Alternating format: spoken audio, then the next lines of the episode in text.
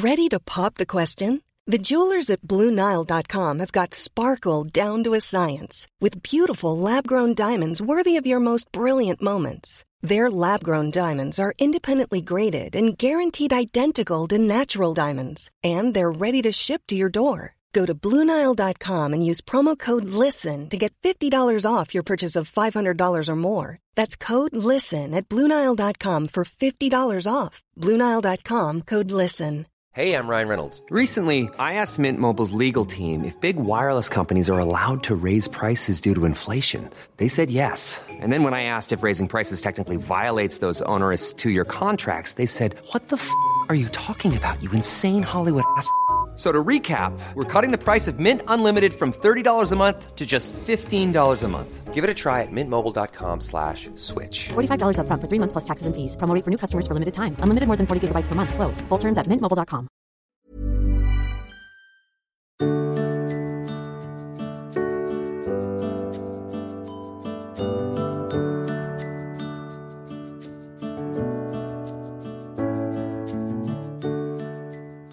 Hello and welcome back to my Friday Five, and very nice indeed it is to be back in the U K to share a slightly longer listen here, just in time for the long bank holiday Easter weekend. I hope that you have got some very nice rejuvenating downtime ahead. For me, well, my weekend will mostly be spent unpacking suitcases and in the company of my washing machine. Not that I'm complaining, I actually happen to love doing laundry. Is that a weird thing to love? Well, one of my best investments recently was a clothes steamer. Yeah, it gives me endless satisfaction to quickly and easily decrease clothes without having to get the iron out. Is that a bit weird? Well, I love it anyway. Simple pleasures, I always say. And in fact, on to today's focus. And when we're thinking about simple pleasures and more, particularly about our health and well-being, it's easy to just focus on the details of our day-to-day lives, you know, washing, ironing included. But more often, perhaps the food that we're eating, whether we're getting enough exercise and sleep, our hormonal health, and how we're managing our stress. But as humans, we are entirely dependent on the planet for our sustenance. We're dependent on our farmers for nutrient-dense food that's hopefully free of harmful chemicals. And that's why it's long been my belief that whether we come from farming stock in the countryside or live amongst the hustle and bustle of city life, we should all care about agriculture and the extraordinary influence it has on our health and the health of our planet. Now, there's no denying that these topics can be a little bit dry, perhaps, for the uninitiated.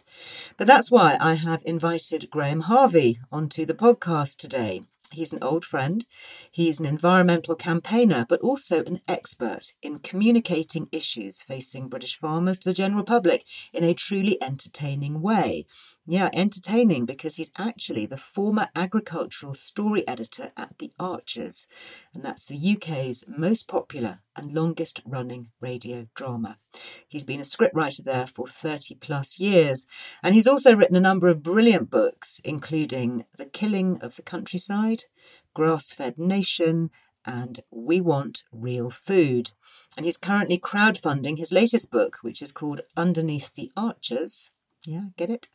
Which is both a memoir of his time on the show and also a look at what's happened to British countryside during this time. We're going to be talking more about the downsides of fertilisers, the upsides of regenerative farming for us all, and why we need to return to these more traditional practices as a matter of urgency for the sake of our health and the planet. So Graham will also be sharing what you and I can do to impact our own health and well-being. I really hope that you find this both entertaining and informative, especially if you are an Archers fan, as I am. So without further ado, let's get right into the show. So very warm welcome, Graham. It seems quite a long time since I've seen you in person, in real life. I know you're down in the West Country, which is where I am back now. Yes. Can we can we start a little bit with your background and your passion, how that started for food and farming right in the beginning? Uh, yes. Well, um, going way back, uh, it, I grew up in Reading on a housing estate, absolutely no connection with the countryside at all. But um, it was a new estate and the countryside was there at the end of our our road, basically. And it was the place I got interested from, you know, very early on. Um, and eventually decided I wanted to do agriculture at university. So um, back in the nineteen sixties, that's what I did. I went to Bangor, um, worked on a few farms afterwards, did some postgraduate research, ended up as a journalist with Farmers Weekly writing about agriculture. Uh, and I suppose within a two or three years, it was a time uh, when uh, the so-called Green Revolution was happening in agriculture, and all these high-input grain-growing systems were coming in, you know, with lots of fertilizers required, with these very high-yielding varieties of cereals, but requiring lots of chemicals, lots of chemical fertilizers, lots of pesticides and so on to keep them growing. Uh, and it occurred to me, this is going to be a disaster. Um, You're very forward thinking.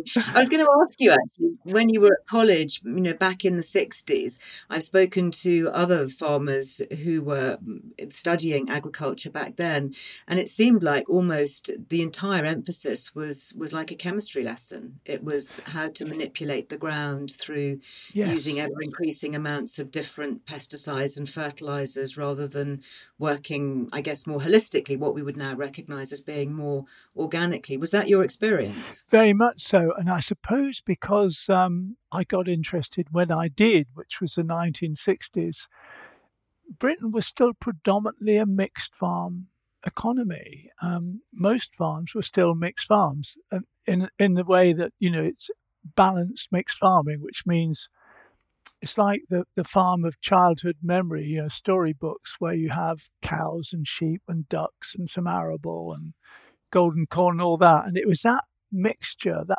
balance of agriculture, which really maintained the fertility, really with just solar power.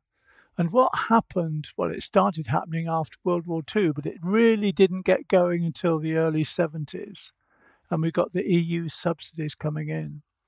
Um, that very stable um, model of farming, which had really done the country well for two or three hundred years, we suddenly junked that and went on this totally untried system, which depended on nitrate fertilizer to maintain fertility.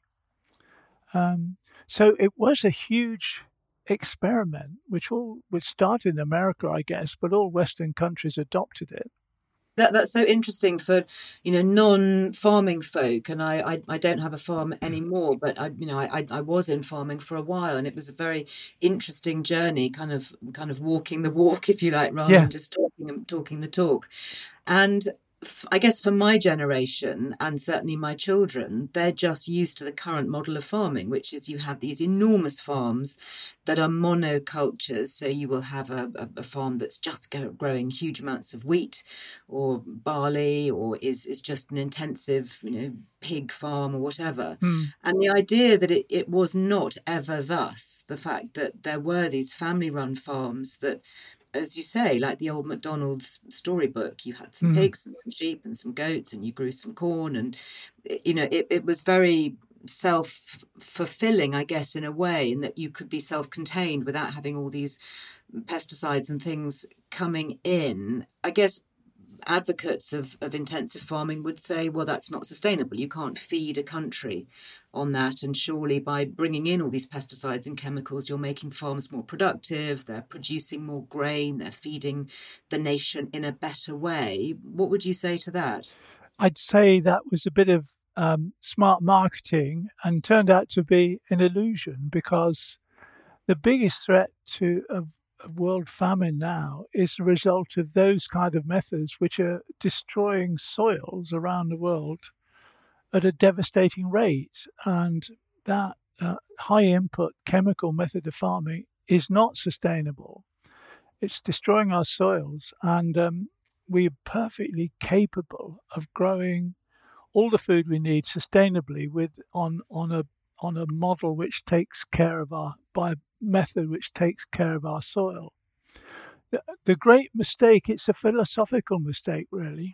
And it goes back to the nineteenth century when um, uh, the sort of um, the scientific approach to farming was kind of set by a chemist called Justus von Liebig. Uh, you may remember that name from O-level chemistry. I think it was Liebig's Law of Minimum. Anyway, he, he really convinced the world of agriculture that chemistry was all that mattered. And basically his philosophy was if you if you measured the chemicals, the chemical elements in your harvest and you replace those chemicals, then all would be well. And that philosophy has probably underpinned farming to this day, but it's now um, seen to be in error. And very, very recent science has shown that what was ignored in that whole approach was actually the microbiology of soils. And in fact, the microbiome, we, we know about the human microbiome in our gut and what it does for our human health, but something similar is happening in food and how the microbiome of soils actually nurtures plant health and makes nutrients available to plant, makes water available to plant. And the chemical model has really destroyed that or is in the process of destroying that. So over the fifty years or so that we've done this intensive chemical agriculture, for a long time the damage was um, obscured by the fact there were high uh, organic content, organic matter levels in soils, which basically means there was a lot of life in soils, so very healthy microbial populations. But the chemical approach, particularly nitrate and phosphate fertilizers, has destroyed that or is in the process of destroying that. So basically organic matter's gone from the soils. So the soils don't work anymore. And the yields are entirely propped up by the chemicals, but the foods we're getting off it are actually depleted in nutrients because those plants are now not being properly nourished because the microbiology, which actually supported healthy plants, is gone. And you may, I mean, if you if you look at um, wheat fields, for example, you see these tram lines, as they're called, these wheel marks through the crops. This allows the tractor to go in and, and repeatedly, as the crop's growing, to spray on uh, fungicides and insecticides and things like that. And that's because uh, those plants are actually sick. They're improperly nourished. So they're covered in disease. And to keep them growing, they have to keep spraying toxic chemicals on them. But if those plants were properly nourished by a fertile soil, they just wouldn't get sick. Yes, I guess it's like us, isn't it? It's about it nourishing our own microbiome. And I know listeners will know that I've written and campaigned a lot on gut health and, and the yes. healthier our gut is and the more good gut bugs we have, the better our immune system, the healthier we are. So it's interesting, isn't it, that we're now learning that the same applies to the plant kingdom. Exactly. And if we keep the soils healthy, then the plants are healthier. And I've also seen interesting studies showing that the nutritional value of what's being grown is way depleted, because if the nutrients aren't in the soil, the plant doesn't take them up. It'll have, you know, organic, organically grown fruits and veg, for example, have been shown to have high levels of antioxidants and important minerals like magnesium. Where, where does this end then? I mean, is is this sort of a, a, a devastating story of unintended consequences that we're going to end up just having to use ever more pesticides and fertilizers just to be able to get something that will that will grow, even though it's perhaps nutrient nutritionally not very valuable? Well, um, it ends up, it, it depends how smart we are. It's very clear, those unintended consequences are, are clear now to anyone who looks for it. And and there are methods of agriculture which actually, in a sense, turn the clock back. They're called regenerative. It's called regenerative farming, and a handful of farmers are taking them up now. And it has actually been featured on Countryfile. I was glad to see Countryfile finally discovered regenerative agriculture. Some of us have been writing and talking about it for ten years. But anyway, it's happening. And it is actually a way of, um, I mean, the, the microbiome of soil is just fascinating. And, you know, the latest research shows that um, plants have very, I mean, it's a symbiotic relationship between plants uh, and the microbiome, the, the microbes in the soil. And as, as we know, you know, plants photosynthesize. They from from solar energy, they produce um, organic compounds. Something like forty percent of these compounds are not used by the plants. They're actually fed out through the plant roots. They're fed to microbes. And different species of plant have different microbes which they attract into their root zones to set up this symbiotic relationship. So the plant is feeding sort of sweetness, um, carbohydrates, basically to the microbes, which use these carbon compounds in their own metabolism. And in the process, they create the conditions which allow plants to take up nutrients and water. So, and that, that whole system is just broken by our chemical methods. So it has to go. We have to change. It's a question of the pace at which we, which we change. And obviously there are a lot of vested interests in trying to keep us locked into this chemical approach. But um, from a healthy food point of view, I mean, organic food has to be the minimum, really. Regenerative is kind of organic plus. Very, very interesting. And interesting that, that you talk there about Countryfile and the B B C. And I know that, that this passion of yours led you to work on The Archers, of which I am a big fan. I grew up with it and my children have grown up with it. My mother, my grandmother, you know, it was sort of almost in our D N A listening to The Archers. And I know many of my um, family here listening, my extended podcast family, will also be big fans. You work for many, many years as a scriptwriter and an agricultural story editor. And you actually introduced a lot of the principles, didn't you, in, into that programme? For example, we you know we had you know the the Archer family you know turning organic, and there the being this sort of big rivalry almost between the different farms, and then you had the kefir production yes. going, which was a massive, uh, massive shot in the arm for me, because that, that's something I I love too. Can you talk about some of the um, principles that you introduced, and, and how easy was it to introduce that into the script of a, of a massive national radio show? Well, uh, I should say I didn't introduce the organic farm. Pat and Tony turned organic before. I uh, I was was I writing on The Archers? But I, it certainly wasn't my decision. My predecessor as agriculture editor, uh, Anthony Parkin, turned Pat and Tony organic. So when I came on the show, there wasn't already an organic farm there. Um, but I, you know, that was obviously by that time I was very interested in organic production and other sustainable ways of producing, of growing food.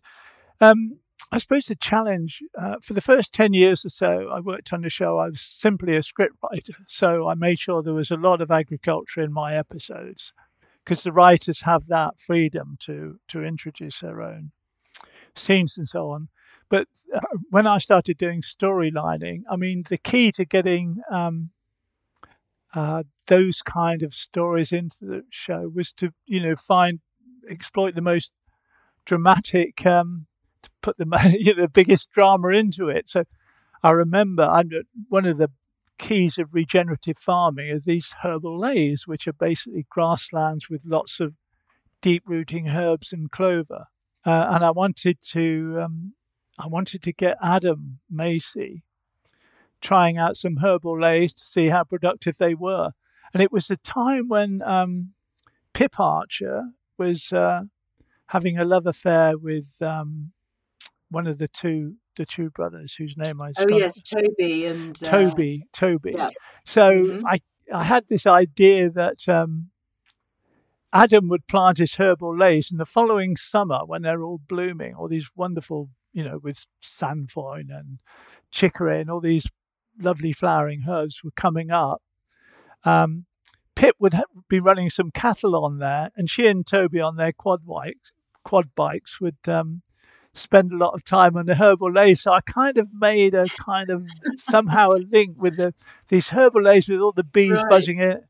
And Pip and Toby carrying on their love affair. I'm not sure it quite worked out like that, but that was in my thinking to kind of link. To slip we're all, it in, into the script. That's right. And uh, radio drama is all about creating yeah. pictures in the mind. So I, I thought with mm-hmm. pictures and sound effects of the bees or the rest of it and, and sort of uh, a uh, bit of love action between this young couple, it might sort of yes. uh, make the story yeah. run. run. Yeah, and then of course we had flooding, and we had the, the burying of toxic waste that then you know, yes. was covered up. I mean, there was a, a lot. Now, am I right in saying that originally the Archers was created almost as a kind of a propaganda and information programme for the farming community in, in Britain post-war, to actually give a lot of public health messages and to give information to farming communities? Yes, it was very much that. Um, it was actually devised by... Um, farming producer in the Midlands called Godfrey Baisley, and it was a time that was a time in the sort of forties and early fifties when the B B C had um, a duty to inform as well as to entertain, which is now long gone, I hasten to add, but at the time um, uh, Godfrey's aim was to try and get as many farmers to listen and to get these messages, and he had this idea uh, about starting Uh, this daily drama series, and there was there was one going at the time called Dick Barton's Special Agent, which was kind of an early forerunner of James Bond, and that was running um, daily on the B B C Home Service, I think it was, uh, and basically the Archers replaced that, and it was very um, there was a lot of opposition to it within the B B C when it started, because the drama department down in London thought. Uh, Uh, they were very sniffy about this farming producer who had this idea in the Midlands to put on this show about farming. They didn't think it would work at all. And they had their own series in production down in London. That was called Missus Dale's Diary. But uh, for, I don't I don't suppose any of your audience will remember that, but it was a very popular programme at the time. But the Archers started really... started by this renegade producer up in the Midlands, and really its audience, its appeal was immense from the very beginning, and it kind of left Missus Dale's Diary out of sight. And by the mid-fifties, something like, at its peak, something like twenty million people would listen. It's just an wow. extraordinary audience. That's that's mm. astonishing. And I think it's, for me, I, I didn't grow up in the countryside. I didn't grow up with farming. I, I came into it much later in life. But I felt that there was a real connection to the land and the harvesting and the rhythm and the seasons. And I really enjoyed feeling that I was was part of that, part of that connection, yes. particularly in the British Isles, where we are mostly pasture-based. That's our landscape, you know, that's what our land is is suitable for. But I think also when you look back and see some of the really, you know, quite intrepid storylines, you know, we had modern-day slavery. Um, yes. They brought in domestic violence and coercive control. Yep. You know, it's...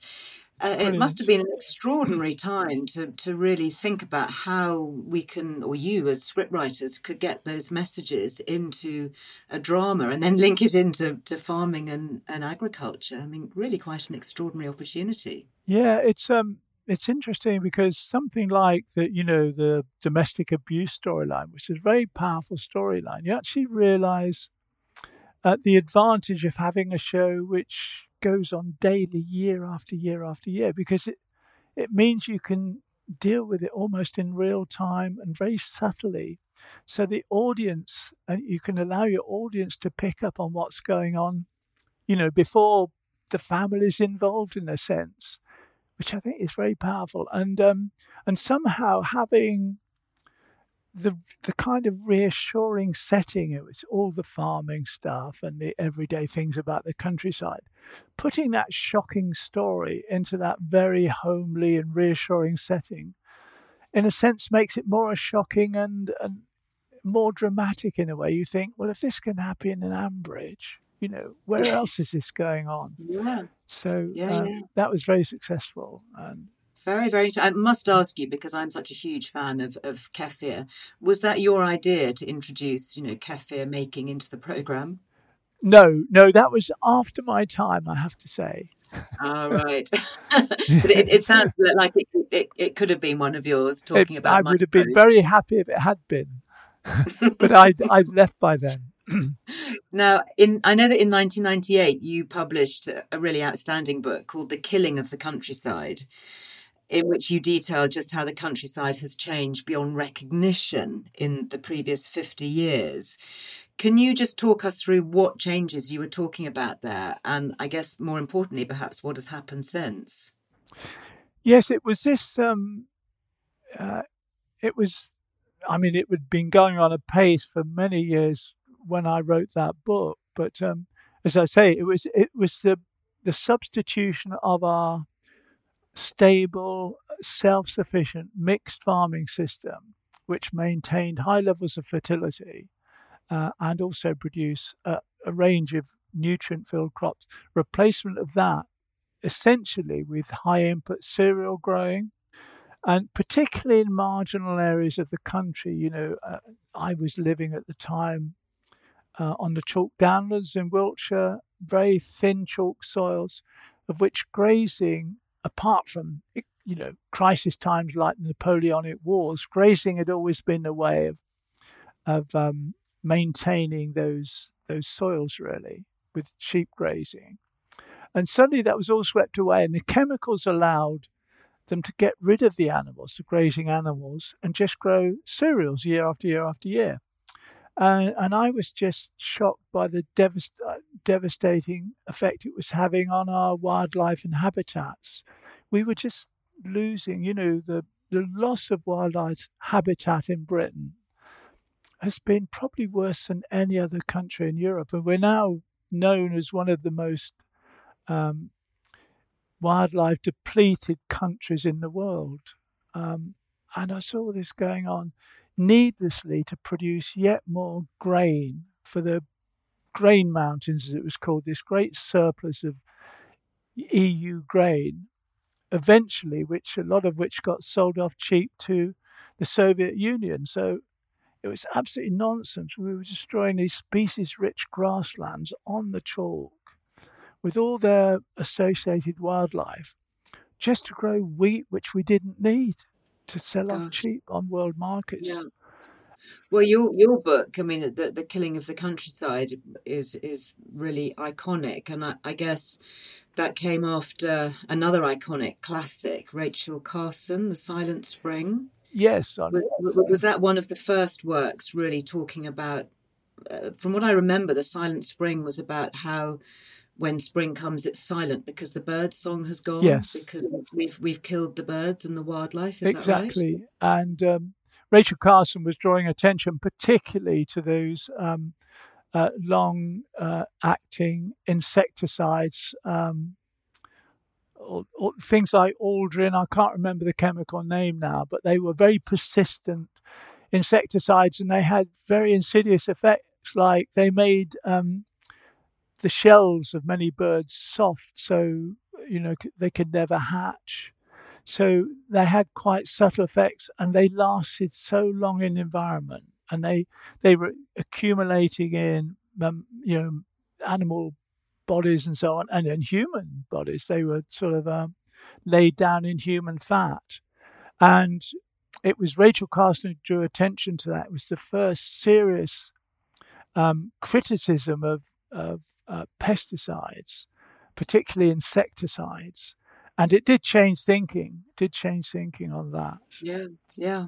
And bringing that up to date now, I guess we're hearing much more about the bee population and pollinators and this ongoing discussion about, I never know quite how to pronounce it, is it neonicotinoids? Yes.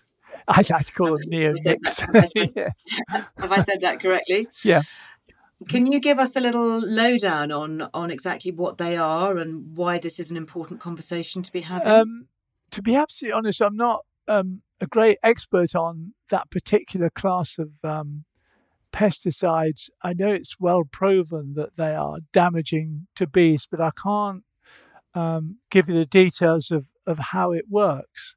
My my view of it is that we, as long as we have this mechanistic view of nature, uh, which modern agriculture depends on, it's actually, we look on nature and growing food as a kind of factory process. Um, and it's looking at nature as a machine. And as long as we do that, we will get things like particular chemicals. We will keep making great mistakes, like a class of chemicals, for example, that damages bees. And we have to think, as you mentioned, Liz, we have to start thinking of food and the way we grow it as holistically. We have to go along with nature, and then those mistakes won't happen. Life is full of awesome what-ifs, and some not so much, like unexpected medical costs. That's why United Healthcare provides Health Protector Guard fixed indemnity insurance plans to supplement your primary plan and help manage out-of-pocket costs. Learn more at U H one dot com. When you're ready to pop the question, the last thing you want to do is second-guess the ring. At Blue Nile dot com, you can design a one-of-a-kind ring with the ease and convenience of shopping online. Choose your diamond and setting. When you find the one, you'll get it delivered right to your door. Go to Blue Nile dot com and use promo code LISTEN to get fifty dollars off your purchase of five hundred dollars or more. That's code LISTEN at Blue Nile dot com for fifty dollars off your purchase. Blue Nile dot com, code LISTEN.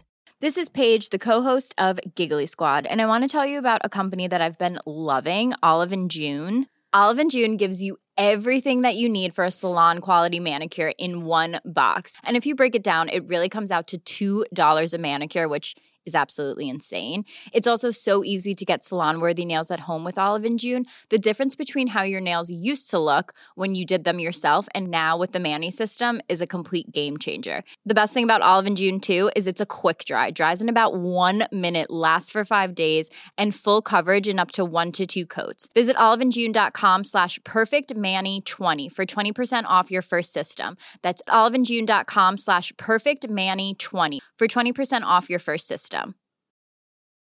Many of us have those stubborn pounds that seem impossible to lose, no matter how good we eat or how hard we work out. My solution is PlushCare. PlushCare is a leading telehealth provider with doctors who are there for you day and night to partner with you in your weight loss journey. They can prescribe F D A-approved weight loss medications like Wegovy and Zepbound for those who qualify. Plus, they accept most insurance plans. To get started, visit plushcare.com slash weight loss. That's plushcare.com slash weight loss. Now, you know, th- this does all feel or can all feel very far away for some of our listeners, many of whom I know live in big cities such as London and Manchester. So why would you say this is something that we all need to care about? Uh, because our health depends on it. I mean, I'm, you you mentioned the loss of nutrients in foods, uh, and that's happening because of the way we grow them. Everyday foods now are depleted in nutrients. Now, I hear it said often, well, you know, people can't afford to buy a nice organic food, but I, I've got two answers to that. One is I grew up in a council estate where nobody had any money, but everyone had organic food because that we didn't call it organic it food. Was. It was just food. It's just proper food. Proper yeah. food. So the, the consequence of the argument today is that because people are poor, they shouldn't have proper food. It's like Marie Antoinette saying, let them eat cake. If people are too poor to have proper food, which is their entitlement, then there's something wrong the, with the economy and needs to put it right. And um, r- radically, I look back at um, the world I grew up in, and what's changed is that the main change is the cost of housing. The cost of housing has just multiplied. You know, it's just escalated enormously with no controls. So people now, and you know, when I was a kid, you know, one earner could earn enough for housing and food and everything. Now two people are required to earn enough to have a hope of buying a house, but even to rent now, that's what you need. So there's less and less money to spend on food because we're spending more on more on other things, and particularly on housing costs. So this is a failure of our economy that's created this housing crisis, which is taking money away from people so they can't spend it on the things that they and their families need. And surely proper food, real food, is a basic human right, especially when we live in a country which is perfectly capable of growing enough nutritious food for everyone. Well, can, can I come back to you on that? You know, is it possible to get a high yield and feed everyone, not only in the U K, but on the planet, without fertilisers? Absolutely possible, using these regenerative methods. And it was known back in the wartime too. Uh, I mean, one of my wartime heroes is a s- small farmer um, called George Henderson, who wrote a book. He, he and his brother were both Londoners. They weren't born and bred farmers. They bought, they just had a passion for farming. They bought this small farm in the Cotswolds, about eighty-seven acres, back in nineteen twenty-two, I think it was, just as farming was going into this Great Depression after World War One. And they farmed it by traditional methods, you know, just like, you know, with grazing animals and corn and pigs and all the rest, and poultry. Um, and when World War Two started, their little farm was one of the most productive in the amount of food it produced per acre. George wrote a book about it uh, in defense of small farms, and it became a bestseller in nineteen forty-four. And it sold tens of thousands, mostly to young service people who had this dream that at the end of the war, they'd go and buy, get their little place in the country and make a living from it. And George said, you can. And he said in his book, he gives all his figures and all the the, the costs and the returns. Uh, and he said, you know, if all Britain were farmed this way, then we'd be self-sufficient, except for things like bananas and coffee. Um, and he did that because he built up enormous reserves of fertility in his soil. And grazing animals are a key part of that, that build-up of fertility. Well, let's talk about that, because, you know, grazing animals have have had a very, very bad press recently, yes, particularly, you know, cows and dairy farming. Uh, and you and I have connected with this over the years, and we'll come on to talk about milk and, and regenerative dairy farms. But in a nutshell, what would you say to those who say we need to, you know, stop all the the grazing? You know, it's the cows that are producing the methane that's causing climate change, and, you know, they're they're the bad guys in all of this. What would your answer to that be?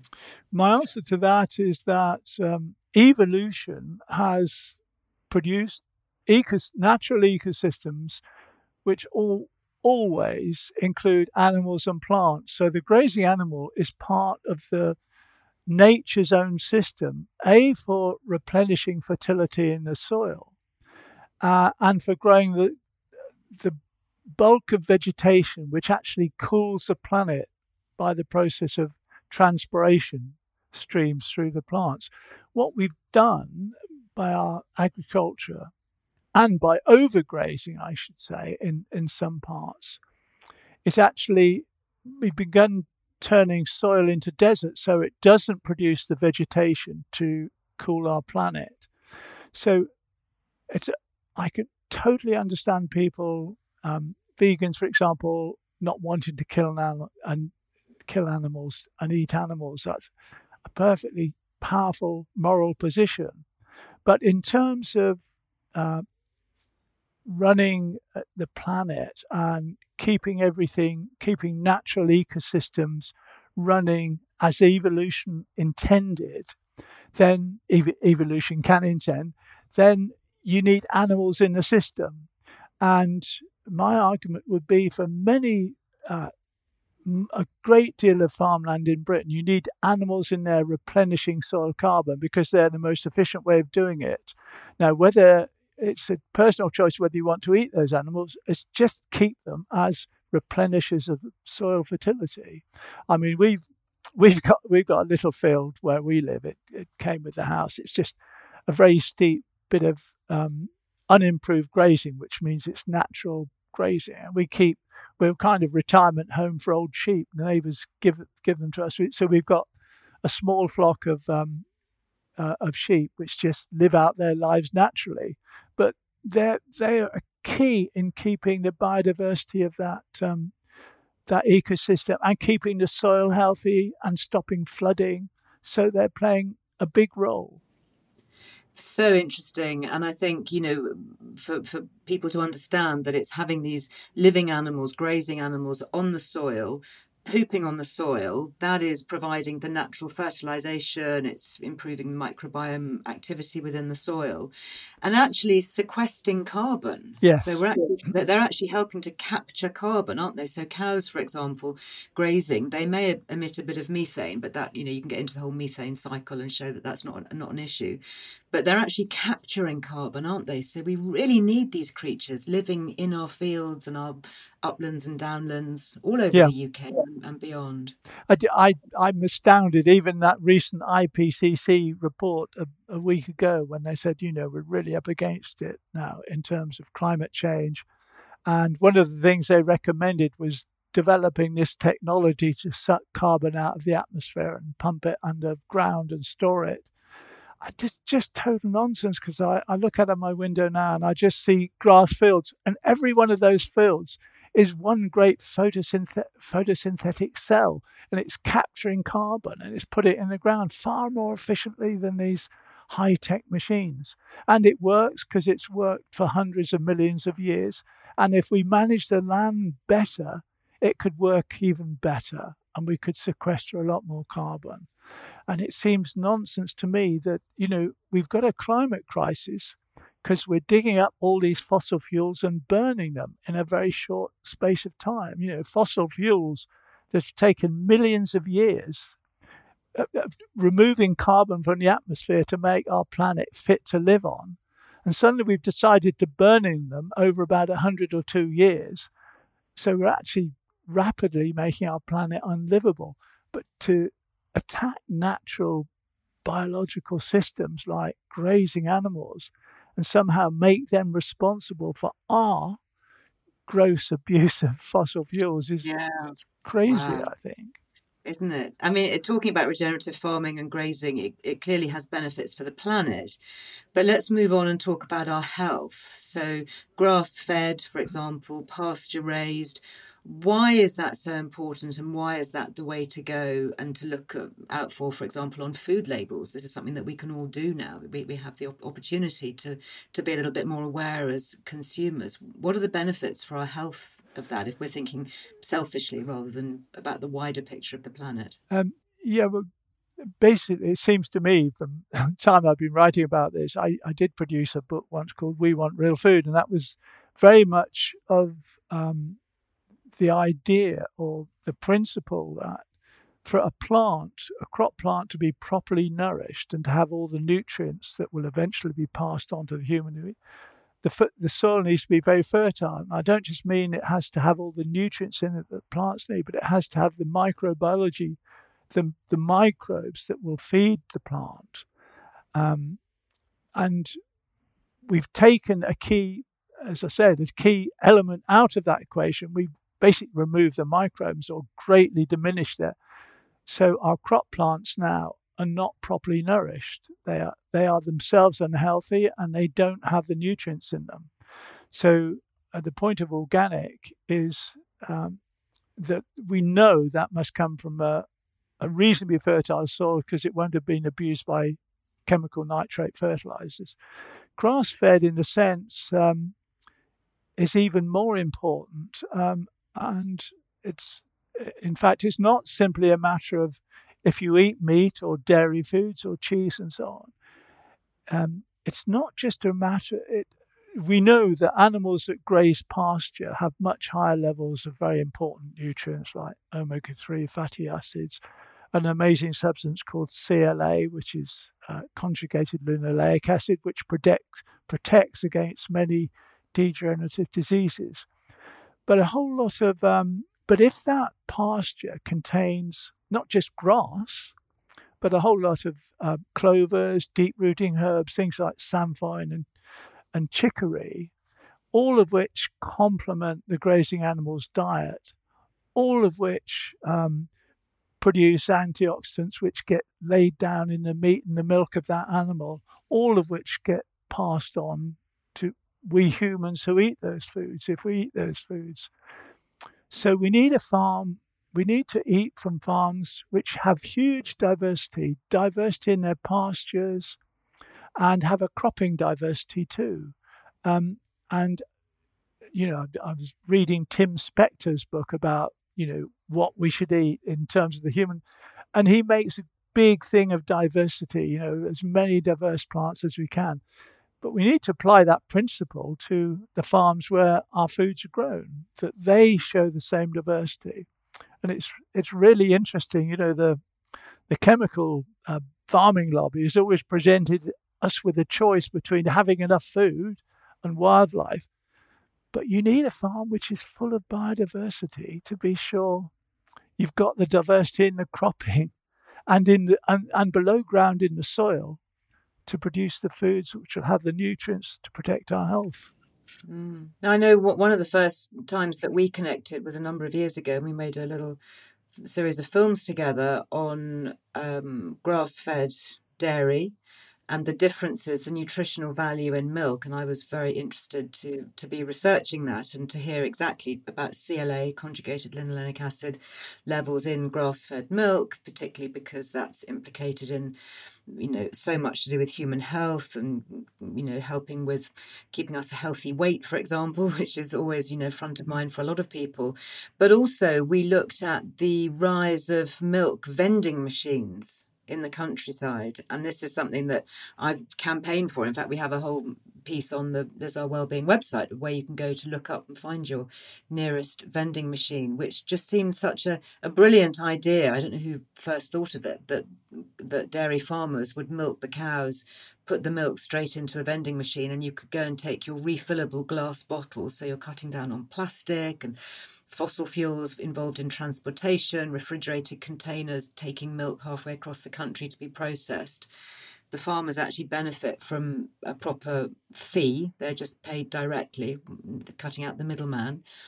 Consumers get fresh, whole milk direct from the farm, and it's all packed in, in plastic, not plastic-free containers that can be washed out and reused. That's it's just such a genius idea, isn't it? And that, that does seem to be gathering a bit of momentum now. It's absolutely brilliant, and um, mainly because mainstream dairy farming uh, has gone for low-cost production. So we've got more and more investment going into these huge, great buildings, housing bigger and bigger herds, driving down the price of milk, so the and also driving down the quality of milk. And so you get a, a, a farmer, perhaps on a limited acreage, who doesn't want to do that, who wants to look after his cows better, wants to feed them more natural homegrown diets, all those kind of things. They cannot compete in that big market. And your vending machines, Liz, have opened up opportunities for them to find a local market. So it should really enable a, a, a flowering of, of new micro herds, and so driving up the quality of milk and giving access to markets for these, um, well, I think better quality milk producers. So it's, I think it's great. Definitely. Well, yeah, I mean, I, I'm not not the one who started it, but I've been very, very happy to uh, be an advocate and to help amplify it, and hopefully, you know, there are more. I remember I was at a dinner not that long ago. Unfortunately, it was just before the pandemic, so we, I didn't get a chance to take it further, but it was with one of the heads of the co-op, who have a lot of local shops, obviously, all around the, the, the yeah. U K, and are very much supportive of British farming and agriculture. When you go into a co-op, you're likely to find a lot of homegrown British produce there, and apologies for those who are listening to this outside of the British Isles, but it's it's a model that I, I remember saying to the, the, the guys there, why don't you have milk vending machines in every branch of the co-op? Yeah. Because they were saying they were suffering because people weren't popping in every day to get their daily newspaper, which is was kind of the original bread and butter of the co-op, and then you'd pick up a few things along the way. Now a lot of people are, are accessing their news online and not actually going for the printed newspapers themselves. And I said, well, if you know, if you're getting people coming in to refill their milk bottles, that would be such a great way of encouraging your customers, you know, to become loyal and regular, and, and you know, I'm just popping down to the co-op to pick up my milk, and actually cutting down all the plastic waste and ending up with a, a better product, more yes. nutritious product, better for the countryside, better for the cows, just absolutely better all round. So you've got me on a real hobby horse, yes. Graham. Well, it's a good one. I, I'd like to ask you actually uh, about some of the conflicting information in this area when we talk about regenerative farming, because listeners may well have seen arguments from those such as John uh, George Monbiot, for example, who say that we'd be better off moving to a system of plant-based agriculture and rewilding. What are your thoughts on these arguments? Well, I, I just disagree with George on this. I mean, there are two approaches um, really to um, farming should go. There's there's George's argument, which is um, one's called land sharing, one's called land sparing. I think George, yeah, I get muddled between. I think George's argument is the land sparing one, which basically means in in terms of wildlife and biodiversity, you can write off farmland, or the most or a large part of it, and say that's intensive farmland, that's all the chemicals, and so there'll be no wildlife there to speak of. So what we'll do is we'll rewild a lot of we'll let we'll let farming rip on those areas where we designate as farming, and then we'll rewild everywhere else, and uh, uh, you know, and get this wonderful habitat like like Nep Nepeck Castle, which I've I've been and loved. Mm. I, what does that mean, though? Re- rewilding. It just basically means uh, let let nature have its way. Um, in Nepeck Castle, so would there be any a- animals on? Yes, it? they've they've yes, because in nature you always have animals, and actually, if you want it really natural, you need predators at the top of the tree, because you need predators so that you have grazing animals there, but but you need predators as well, because this is what created, for example, the American prairies, um, which had these huge reserves of carbon. And you had, before the Americans, the Europeans came and ploughed it all up. Those that land west of the Mississippi, which basically was the whole of the middle of America, was grassland, no trees, just grassland. And the first settlers there put on their maps, they called it the Great American Desert, because they were from Europe, where, you know, trees were the source of wealth, and they looked at this land west of the Mississippi and thought, well, that's got to be desert, because all it'll grow is grassland. In fact, it was a huge um, store of biodiversity and also fertility and carbon, huge amounts of carbon under those soils. And they were maintained by these great herds of bison, uh, other grazing animals, but, you know, the king of them were the the bison herd, vast herds, and they would move across those prairie states in seasonal grazing patterns in these great herds. So they would trample and devastate everything and then move on, and the grasses would be grown and all the herbs and the wildflowers and so on. Um, and under that system, you got fertility maintained, but you needed predators in the system so that the cattle grazed or the bison grazed in that particular way. Um, and what it produced is huge levels of biodiversity and wildlife, but also great levels of, levels of carbon. The Europeans came, plowed, you know, killed the bison. Uh, they plowed up the, found them very fertile, grew, grew all their wheat crops just as we do. And in about thirty or forty years, the fertility was gone. We had the dust bowls, you know, the grapes of wrath in the nineteen thirties. And in a sense, we've gone on making a mistake. Sorry, this is a long answer to a question about rewilding.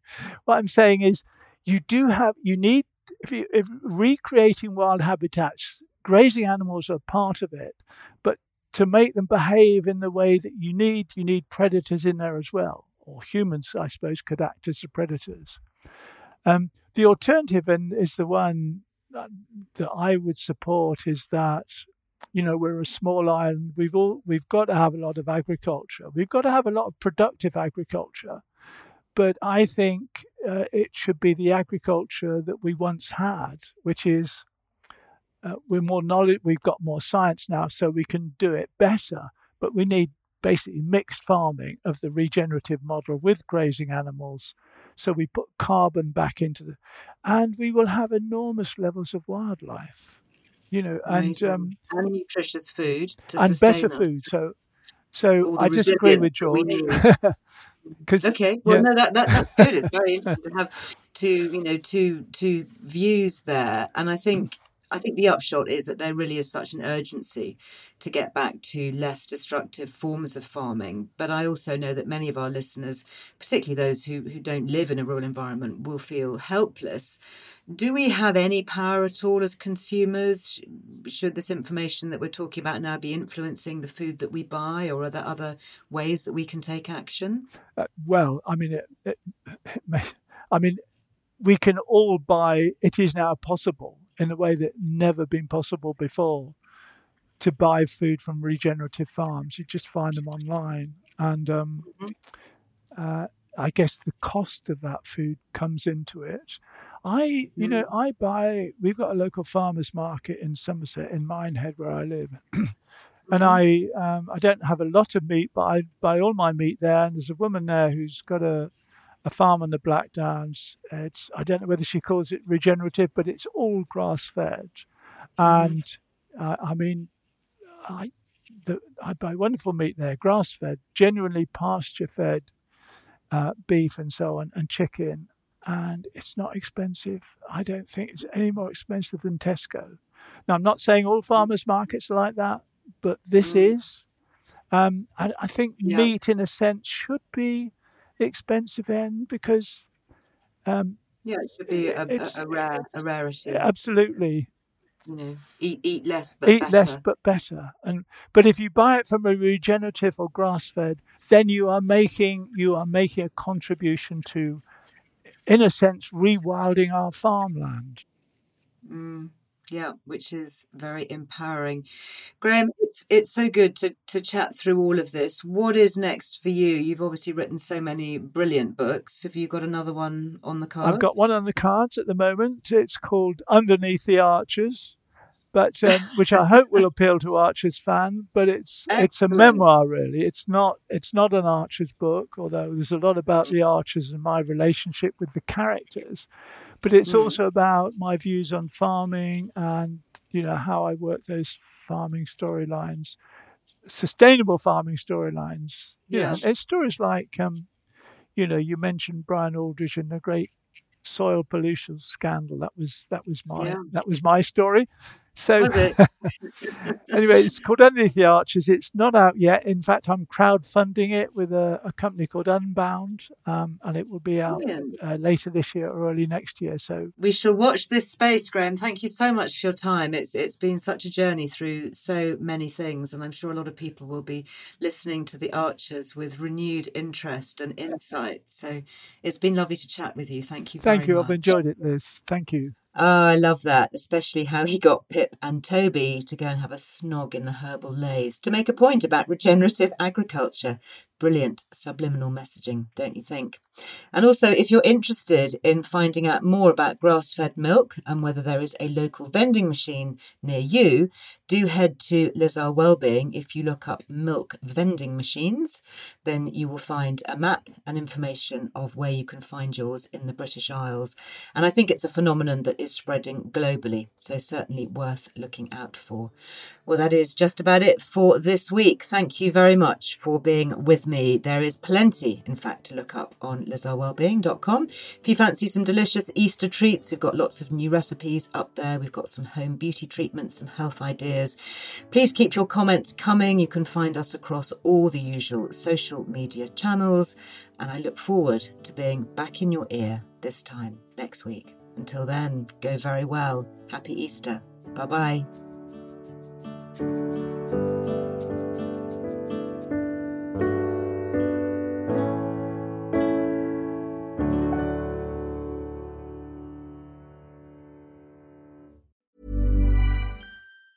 Hey, it's Danny Pellegrino from Everything Iconic.